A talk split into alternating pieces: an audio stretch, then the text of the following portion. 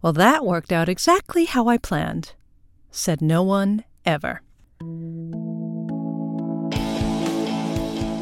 I Feel Awful, a micro podcast about leadership with Master Certified Coach Christine Sachs and Associate Certified Coach Juanita Molano Parra.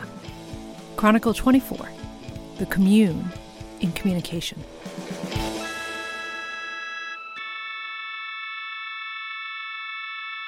Yep, that was a pretty cheesy title. I gotta find my fun somewhere.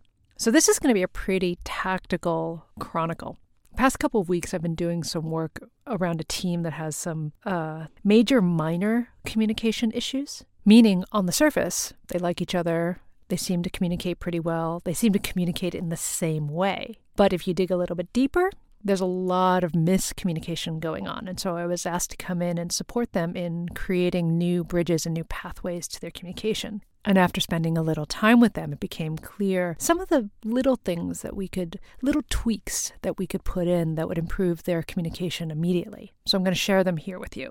And in talking about this chronicle with Juanita, she and I talked about the importance that this chronicle comes out at the beginning of Black History Month and with all the efforts that people are taking to be with their teams of different cultures and belief systems and how do we create community from communication.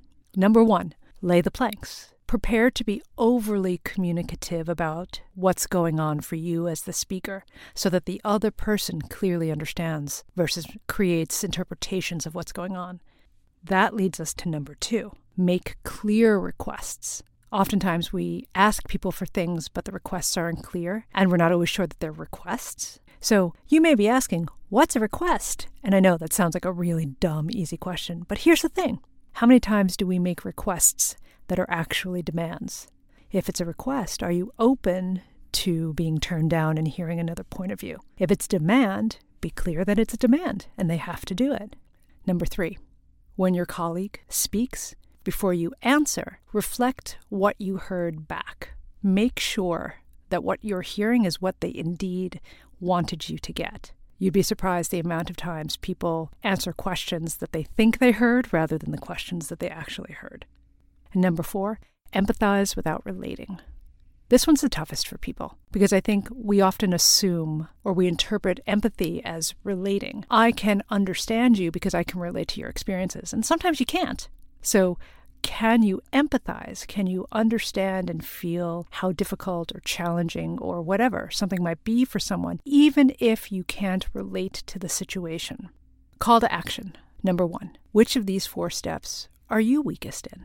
Number two, how will you practice it today? See you next week for another Chronicle. You can visit us on the web at www.christinesachscoaching.com and www.jumpcoaching.co.